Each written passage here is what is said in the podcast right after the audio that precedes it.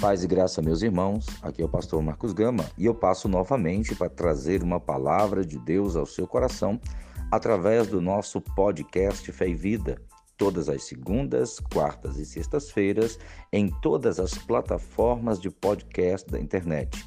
Nelas você pode encontrar este áudio e os demais áudios das outras séries que nós temos publicado. Lembrando que no mês de novembro nós estamos falando sobre a temática Fé e liderança. Como liderar mediante os princípios norteadores da fé.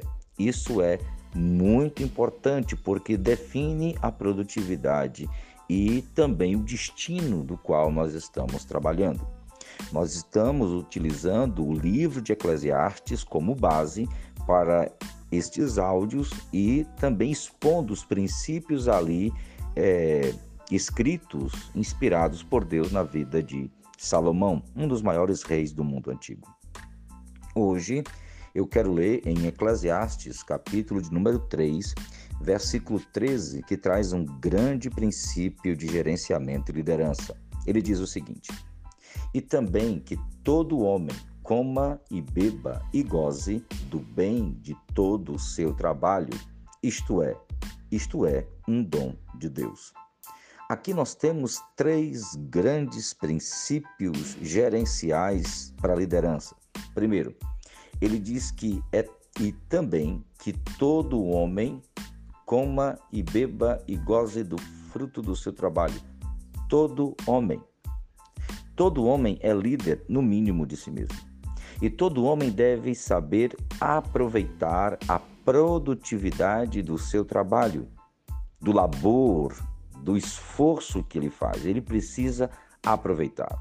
O trabalho não pode ser um fim em si mesmo. Muitas pessoas trabalham por trabalhar e outras vivem para trabalhar. E é importante porque aqui ele diz que todo homem precisa comer, beber e gozar de todo o bem, de toda a produtividade do seu trabalho. Essa é uma grande lição de liderança, porque nós não lideramos por liderar, nós lideramos por um propósito.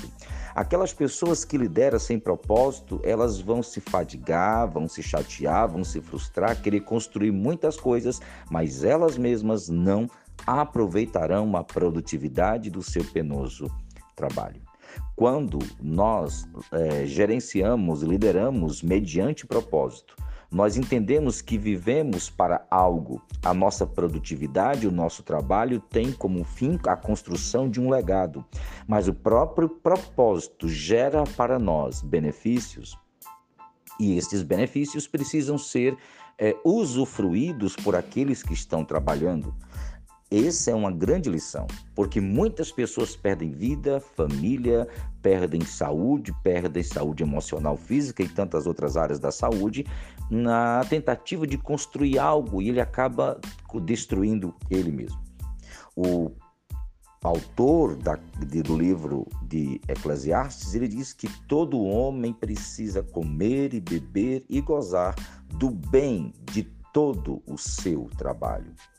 Por que, que ele precisa aproveitar? Porque Deus dá o, o, o, propósito, Deus dá o dom, Deus dá a capacitação, Deus vai querer sim ver os frutos, mas Deus também fez-nos, a mim, a você, a todos os homens, para vivermos, para usufruirmos daquilo que nós temos. Então, é um dom, é um presente de Deus que a gente possa usufruir também, de forma madura, de forma sábia, de forma temente a Deus e para nossa família também viver, né?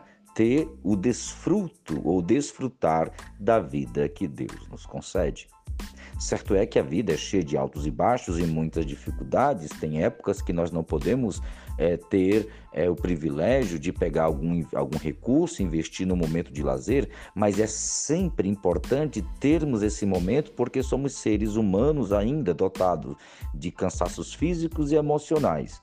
O descanso e o desfrutar do fruto da produtividade do nosso trabalho é uma forma de recompor energias emocionais, energias físicas e energias espirituais. Nós podemos e precisamos fazer um investimento em nossa vida emocional, em nossa vida física, em nossa vida espiritual, com os recursos que Deus nos coloca. Nós trabalhamos com o fim de gerar propósito, de gerar legado, mas também com o fim de vivermos. A Bíblia diz que o Senhor Jesus veio para nos dar vida e essa vida de forma abundante.